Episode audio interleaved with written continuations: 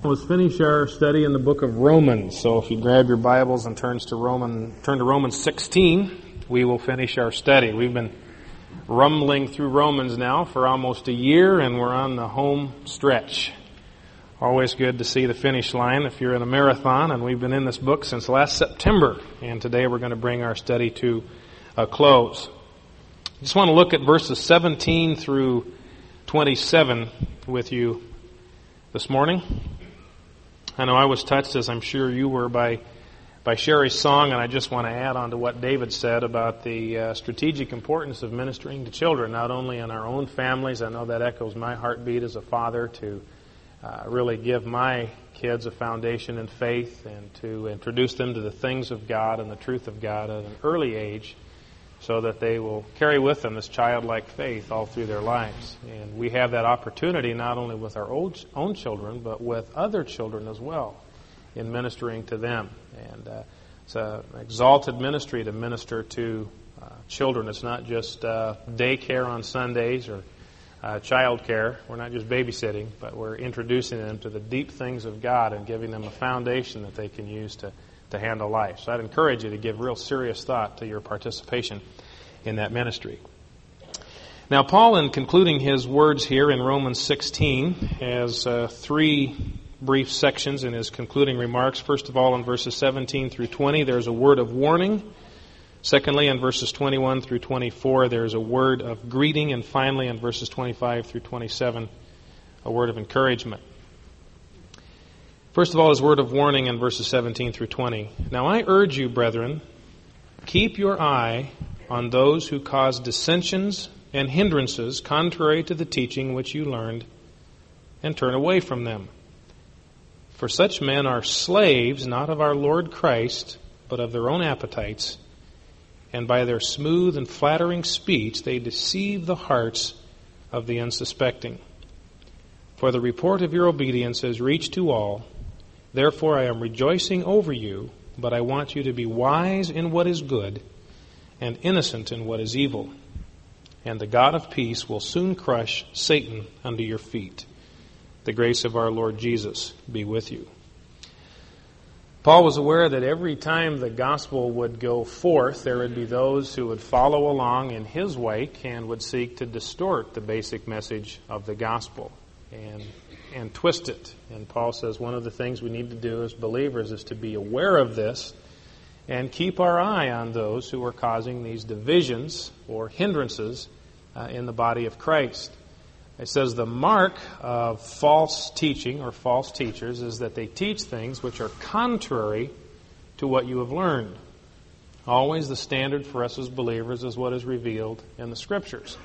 And everything we hear, whether it's on radio or television or from somebody who comes to our door or hands us a piece of literature, always what we're to do is to compare it to the clear revelation of the Scripture. And if it's something which is different, if it's contrary to what we read here, then we are to turn away from it. Paul says we have to be alert to this and uh, watch for those. Now, Paul's word is interesting about how you treat someone who does this, who is seeking to distort the message of the gospel, is you just turn away from them. So, if someone comes to your door and is peddling a false gospel, you don't need to feel the obligation to engage them in debate or discussion. You simply turn away from them. Politely but gently terminate the conversation and close the door. Paul says that's the best way to deal with those who are propagating a false gospel is simply ignore them, and eventually they'll go away. That's his word to us here. I have a book that uh, came across my desk just this past week, just to give you a simple example of how this can work. Uh, the title of the book was 88 Reasons Why the Rapture Must Occur in 1988. And this guy had 88 different reasons that showed quite convincingly that the rapture of the church must occur by September 11th of this year. Now, uh, did I need to spend any time perusing that book to see if there was any substance to this? Well, no. Because Jesus said quite clearly that no man knows the day or the hour. So I don't have to be disturbed by that, or confused by it, or puzzled by it. Simply file that in the round file and move on. Everything must be compared to what we find in the scriptures. Now, the reason Paul is concerned about those who propagate a false gospel is it does two things, he says. First of all, it causes dissension or division in the body. And secondly, false teaching serves as a hindrance to people or a stumbling block, an obstacle in the path of spiritual progress. There's a group of, uh, there's a church here in town which teaches that you must be baptized according to a particular formula in order to be saved and they will go door to door in pairs and try to get people to believe this. Now, this is error because the scriptures nowhere link salvation with being baptized according to a particular formula. All through the scripture, we are saved simply because we believe in Jesus Christ and trust Him as our Lord and Savior. So when uh, when these uh, came to the fr- uh, door of a friend of mine, they said, "Would you be interested in uh, participating in a Bible study? Would you be interested in uh, knowing if your church was teaching error? Would you be interested in getting into a Bible study in which the truth about these things was taught? And my friend's response, I think, was quite properly well, no, I'm actually not interested in that. I'm far more interested in why you're going around town causing dissension and division in the body of Christ, because this is what false teaching does. It stirs up suspicion and confusion in the hearts of those who are scripturally untaught. And the second thing Paul says it does is it puts hindrances or obstacles in the path of people who are showing an interest in spiritual things. Occasionally you'll see someone who's just beginning to show an interest in the things of God. And someone from a cult will latch onto them and begin to introduce them to a false gospel. And because they're hungry for spiritual things, they'll be seduced by this, and this becomes an obstacle then to the progress that you'd like to see them make in spiritual things. So Paul says this is an important consideration. And it says when you encounter someone who's pushing a false gospel, just turn away from them rather than argue or debate. If you uh, are disturbed at what uh, Reverend Edelin says in his column, and it gets your pulse rate up too high and uh, threatens uh, the operation of your pacemaker, well, just stop reading it. You know, don't let it agitate you. Just turn it. Whatever you whatever you do, don't believe what he says. But secondly, if it bugs you, then just stop uh, stop reading it. By the way, his column yesterday, for those of you that read it, was a prime example of the distortion of the truth that those who spin a false gospel will propagate. He cited a couple of um, what are called apocryphal gospels, the Gospel of Mary and the Gospel of Philip erroneously indicating that these preserve traditions which are older than we find in the gospel. That's simply not true. These uh, documents are a product of the second and third centuries, so they represent traditions which are at least a hundred years older than what we find in the scriptures, and were never accepted as authoritative or accurate or historical by the early church. They were rejected from the moment that they were produced, never received any sort of credibility in the history of the church. But those who are unsuspecting, Paul says, and you notice those are the ones that are in danger here. The NIV uses the word naive, that uh, those who spin a false gospel can deceive those who are unsuspecting, those who are theologically or scripturally unsophisticated and untaught and gullible in that sense and willing to believe this. And they can be knocked off balance then by someone who comes along with a persuasive line of pattern. And you notice that Paul says those who, who distort the gospel often will use smooth and flattering speech. He says that's what makes them uh, that's what makes them subtle in their approach. Is their speech is smooth and it's flattering. That word for flattering can have the idea of persuasive. So these are people who are very smooth. They may be very kind and benevolent and show a great deal of interest in you. They don't have uh, forked tongues and horns coming out of their heads, may be very pleasant people, and their line may be very persuasive, and that's why the unsuspecting can be deceived. For instance, there may be someone who comes to your door who may use the same terms that are found in the Scriptures. They may refer to Jesus as God or as the Son of God. Sounds good until you examine the content with which they are filling those terms and discover that they mean actually something much different than what the scriptures mean when they describe Jesus in his uniqueness as God and as the Son of God. Or they may come to your door denying the divinity of Christ and have a very persuasive little speech about the Greek of John 1 1. well, it's poor Greek and it's worse theology. But if they memorize this canned little bit of information that they've been taught, they can sound very persuasive and appealing. And they can convince someone who knows uh, less Greek than they do. Uh, and so that's why Paul says the unsuspecting have to be, be on, their, on their guard. The, this uh, church that has people going door to door, drawing people into their particular view of baptism, will often use a very innocuous approach. They'll come to the door and say, Would you be interested in participating in a Bible study? Okay, very innocuous and uh, non dangerous. Sure, love to participate in the Bible study. Well, we have a home Bible study on Thursday nights, and uh, we'd like you to participate. We just study the Bible, no notes, no commentaries, no aids. We just study the Bible.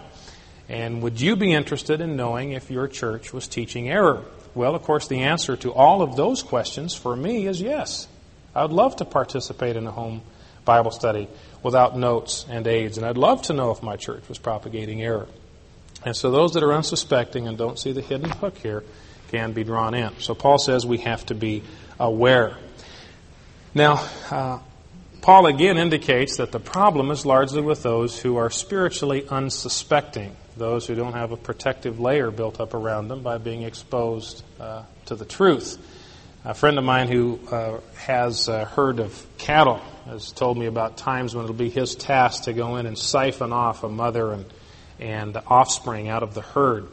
And that's often the approach that cults will take, is they'll look to sort of pick off a stray or two here and cut them off uh, from the herd and divert them from the path of the truth. Uh, the, the Way, for instance, is a cult that's been operational in Boise for several years. They deny the divinity of Christ and salvation through faith alone. And you'll find that their strategy is to follow the Billy Graham crusades everywhere they go.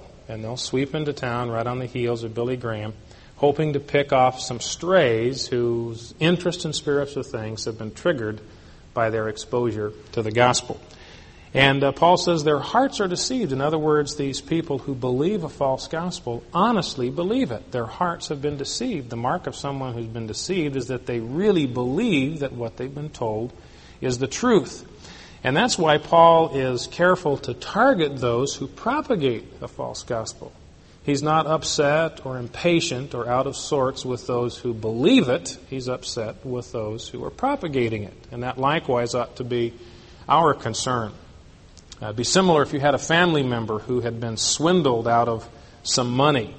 Uh, you wouldn't be upset with them for doing it because the line that they were given may have been very convincing. You would be upset with the person who defrauded this member of your family. And that's why Paul always goes back to the source. Those that know from the beginning that what they are teaching is false and yet teach it anyway. Let me give you one example of how this works. And this is just for the sake of accuracy and truth. I don't mean to pick on anyone here, but Paul was never hesitant to name names and call a spade a spade, and I think we need to do the same thing. Um, back in 1812, there was a innkeeper by the name of Solomon Spaulding. He was a Presbyterian clergyman, and he and his wife ran a little hotel in the eastern part of the United States. Now, Solomon Spaulding fancied himself uh, a literary uh, genius, and so he began penning a novel. Had to do with Indians and the early history of the American continent. Now, what he would do is, as he would add chapters to this novel as it developed, he would read excerpts of it to his guests after dinner. And uh, most cases, boring them hopelessly to tears, but he was the innkeeper, and so they were sort of stuck. But anyway, there were large numbers of people who were exposed to this novel in progress, remembered it quite vividly. Well, Solomon Spaulding was more impressed with this literary document than most of his guests, and he decided in about 1814 that he would have it printed. He would take it to a publisher, and he would pay out of his own pocket the publishing costs and get this thing published so the rest of the world could admire his literary genius. Well, the manuscript, remember there were no Xerox machines or anything like that, so the lone copy of this manuscript disappeared when it got to the publisher, it was just lost. Well, this novel, this novel that Solomon Spaulding had written, reappeared again about 16 years later as the Book of Mormon. Now, it so happens that the man that worked at this print shop where Solomon Spaulding had taken his novel to be published was a man by the name of Sidney Rigdon. He was a close friend of Joseph Smith, and when the Book of Mormon was published in 1830, Sidney Rigdon was the right hand man of Joseph Smith. In fact, when this book was exposed to the public in 1830, there were many people who were still alive and had heard Solomon Spaulding read from his book and recognized it immediately as a novel of the Solomon Spaulding. In fact, he tried to use a very King James English style of literature, and so he'd often use the connecting phrase, and it came to pass, which you'll find repeatedly in the Old Testament of the King James. And that was his nickname. His guests at this inn referred to him simply as Old It Came to Pass. And so they heard this book read in public. Says, "Oh, that's that's that book written by Old It Came to Pass," and they recognized it immediately as a fraud. Well, now, Paul's impatience would not be with people who believed the Book of Mormon to be the Word of God. That's how it was presented to the public. And he would not be upset with those who believe it. They've simply been sold a false bill of goods. His, uh, his impatience would be directed toward men like Joseph Smith and Sidney Rigdon, who knew from the beginning that this was not inspired scripture and yet passed it off as that. And I think our attitude ought to be the same. Those around us who have been deceived into believing a false gospel, we need to be gentle with them, patient with them, realize that they are victims, they are not the enemy. In fact, Paul goes on to say in verse 20 that if you will follow my instruction here of keeping an eye on these and turning away from them, that the God of peace will soon crush Satan under your feet. It's allusion back to Genesis chapter 3, where we're told that the Messiah would crush the serpent under his feet. And evidently, the church at Rome here was threatened by some who were distorting the gospel and twisting it, and there was some unrest and uneasiness. But Paul says, if you'll follow my instructions, the God of peace, it's interesting, uh, it's a, a kind of an interesting contrast there, that the God of peace will crush Satan, kind of a striking juxtaposition of terms. But Paul realizes that the, the one who is behind this ultimately is Satan. People are not the enemy, they're simply dupes. They're unsuspecting and they've been deceived. The one with whom we do battle is Satan. And Paul encourages them that soon peace will be restored to your body if you simply follow these instructions. So Paul begins in with a word of warning, a need to, to protect the gospel from those who would distort it. Then he continues in verses 21 through 24 with a word of greeting we looked at the extensive uh, greeting that Paul uh, sent in the first part of the chapter. Here, these are people who are with him in Corinth as he writes, and they themselves want to send a greeting along to those that they know in Rome. You notice the end of verse 20, Paul says, The grace of our Lord Jesus be with you. That sounds very much like the tagline of an epistle. Paul uses that same kind of concluding line in other letters. And the impression I get is that by the time Paul got through verse 20, he was done. He was finished with this letter. But they were sitting there in Gaius's family room, sitting there in the den, and Timothy said, Whoa, I'd like to send a greeting along. And Lucius says, Yeah, me too. It's okay. Okay. Paul says, Anybody want to send a greeting? Okay, here's the time to tack it on.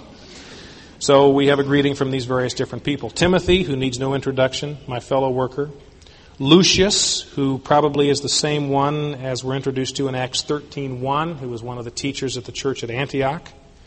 Jason, who was probably Paul's host when he first came to the city of Thessalonica. Sosipater, who we know from Acts 20 was a traveling companion of Paul's. They were all kinsmen or fellow Jews of Paul's.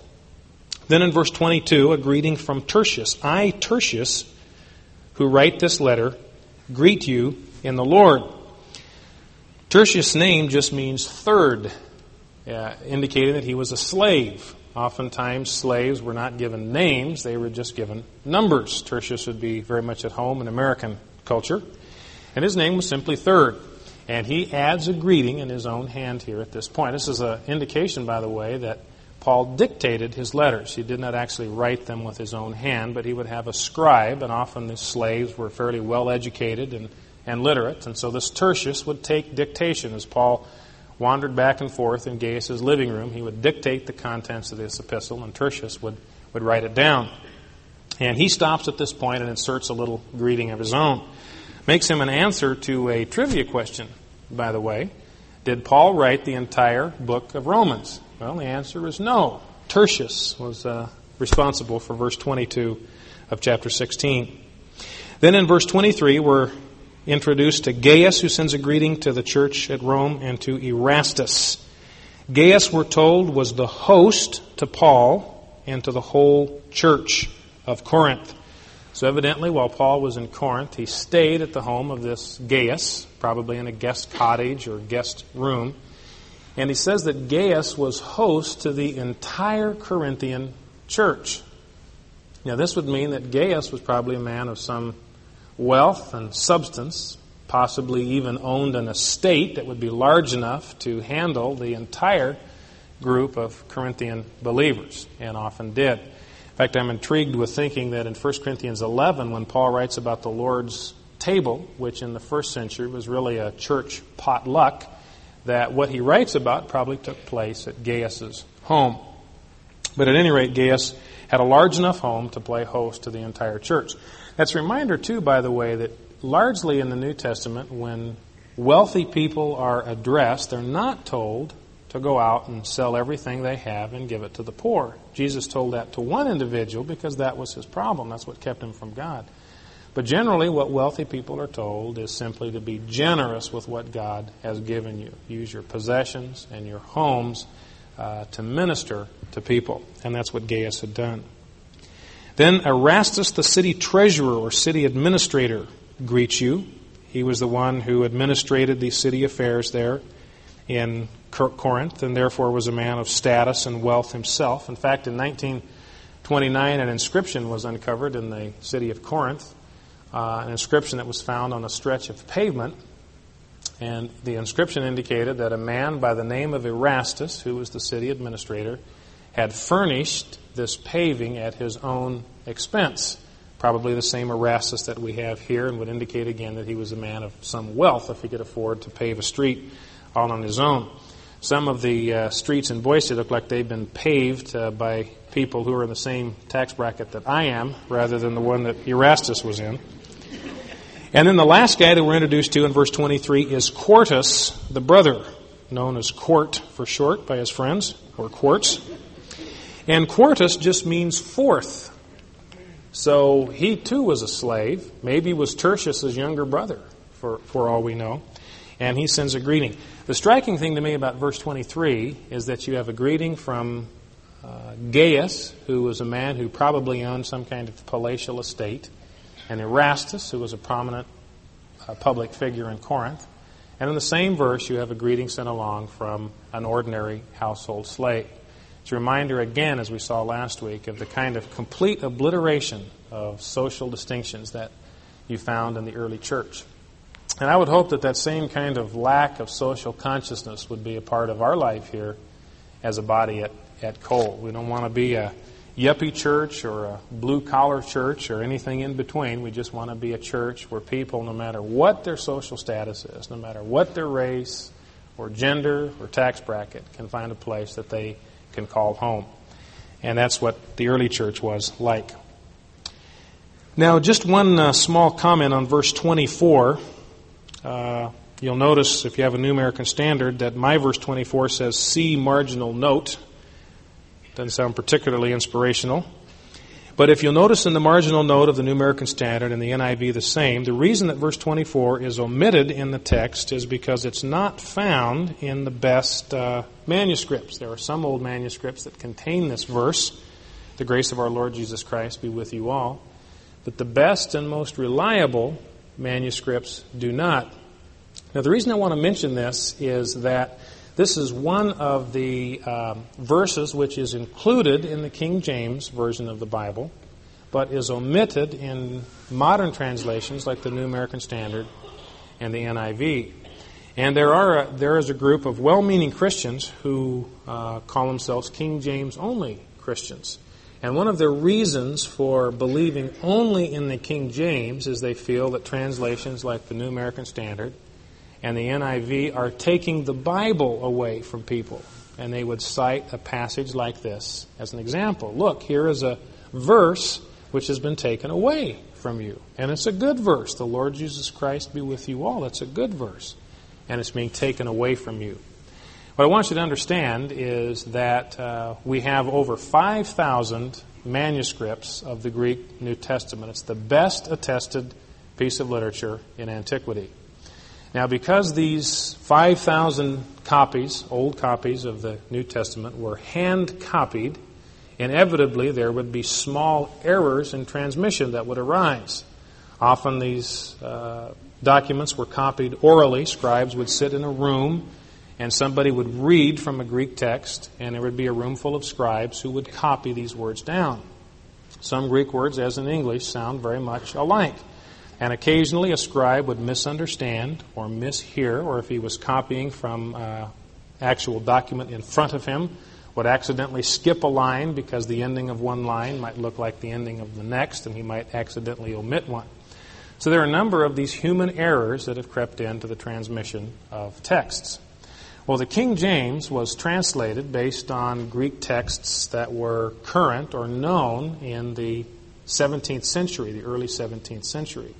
Since then, there's been an explosion in the discovery of manuscripts. The bulk of these 5,000 Greek manuscripts that we know of now have all surfaced since then. And many of these manuscripts are older and more reliable than the ones on which the King James was translated. One thing that scribes would do is they would not delete any portions of the Bible. What they would tend to do is they would add verses from other places and include them. For instance, if you're looking at some of the gospel records, uh, there are parallel accounts in Matthew and Mark, for instance, of the same story. Now, Matthew might have a verse in his account that Mark would not. A scribe would notice that, that Mark didn't have this particular verse, or his copy of Mark didn't, and he liked that verse from Matthew, and there wasn't anything wrong with that verse. It was a perfectly good verse. And if he didn't include it, then the people who read his copy wouldn't know about this verse. And so, meaning well and causing absolutely no harm, he would transcribe that verse from Matthew into his copy of Mark. Now, the best manuscripts then would not contain that verse. And there are some bases on which textual critics, as they're called, can go through and identify which version of the Greek text is most closely to the original. Now, my feeling is based on my studies that New American Standard and the NIV are based on the best uh, Greek texts available, better in quality and reliability than the texts on which the, the King James is translated. However, these differences involve no issue of doctrine or truth. They're very minor in nature, they're of no significance theologically which means that the King James is a perfectly good translation. Everything you need to know about life and godliness can be found in the King James. Same is true of the New American Standard and the NIV. They're all good translations. I just wanted you to be aware of that so you'll have some understanding of that issue if you run into it. Now, in closing, Paul gives a word of encouragement in verses 25 through 27. Now, Paul probably added these words in his own hand. He was finished, as you remember, dictating in verse 20, and his friends insisted on adding some words to it. And it was Paul's uh, standard as a letter writer to add a postscript in his own hand. There's some evidence that Paul had some severe uh, eyesight problems. He was very myopic and nearsighted, most likely. One of the reasons he needed a scribe. If you've ever seen someone who's very nearsighted try to write, you realize they need to write in very big letters just in order to see them.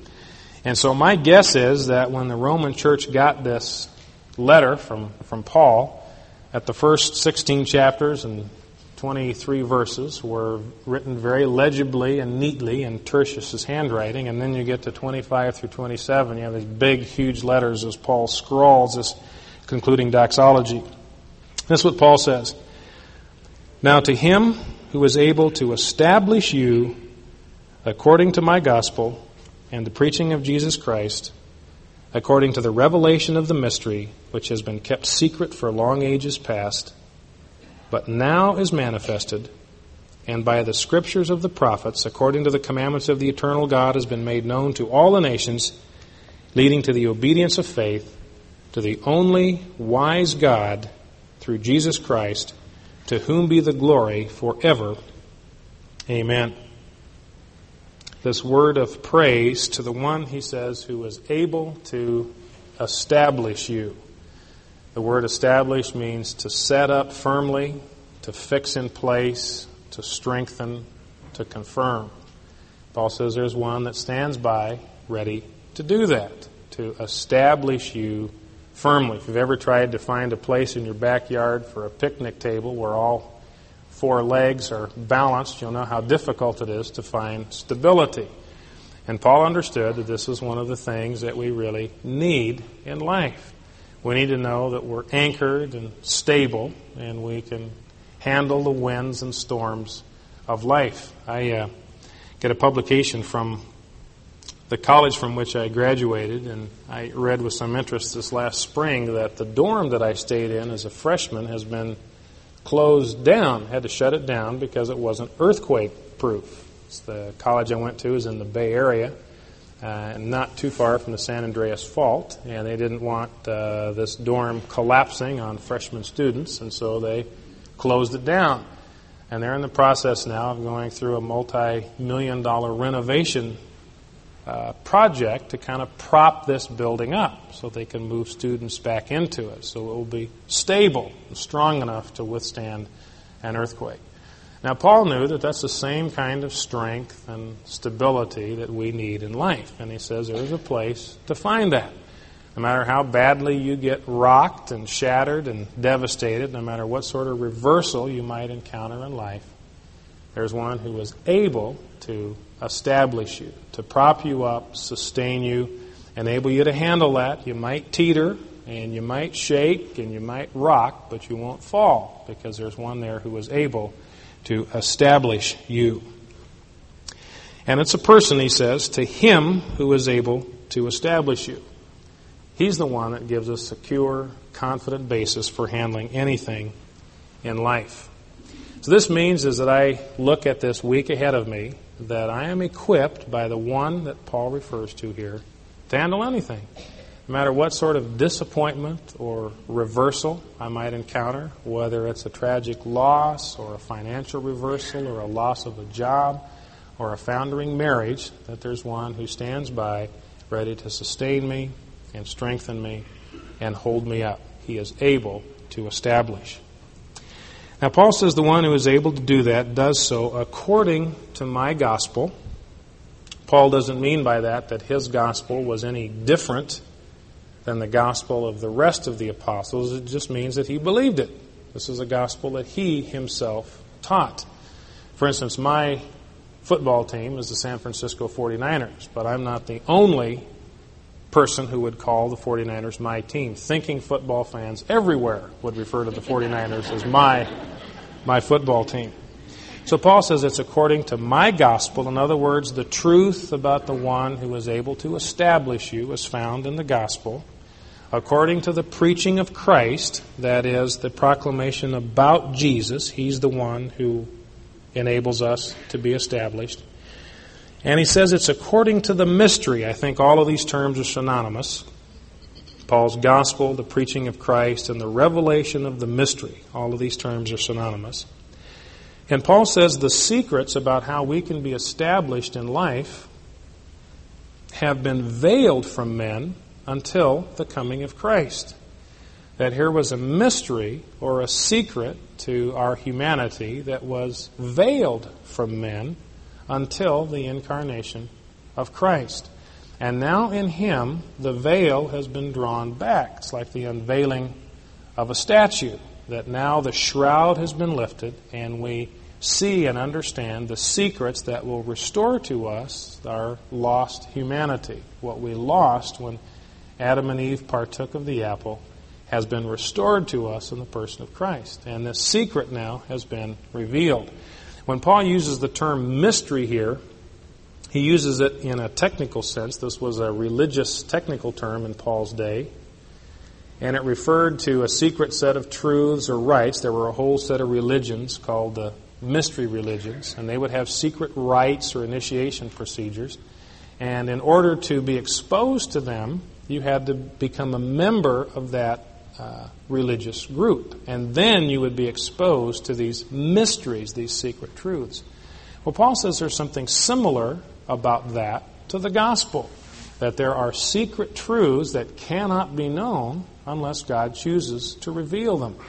So the truths that we find about handling life that we find in the Scripture are truths that we can't find anywhere else. The truths to, to being stable and foundational in life can't be found anywhere else. They're a mystery. And unless God chooses to reveal them, it's truth that we can't that we can't ever know. So you could read every book on psychology in the Boise State Public Library and you would never understand the secret to our humanity because that truth is only revealed in the scriptures. That's where we find the truth that enables us to stand and be strong. And Paul says he is able to do this according to the revelation of this mystery. Now he says it's manifested by the scriptures of the prophets, according to the commandment of God, has been made known to all the nations, leading to the obedience which springs from faith, is the idea.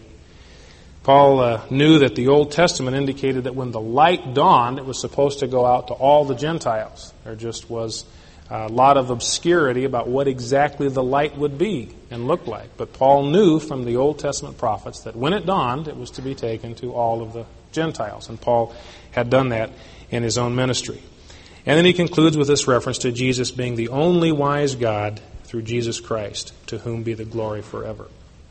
I thought in closing it might be worth to just review a couple of the main things that Paul has tried to teach us in the book of Romans, which I think provide a basis for us to be stable and confident in handling life. A couple of great needs I feel that we all have as people. One of those is for a sense of approval and acceptance. We need to know as people that we are loved just exactly the way we are. That somebody accepts us, loves us, approves of us just exactly as we are.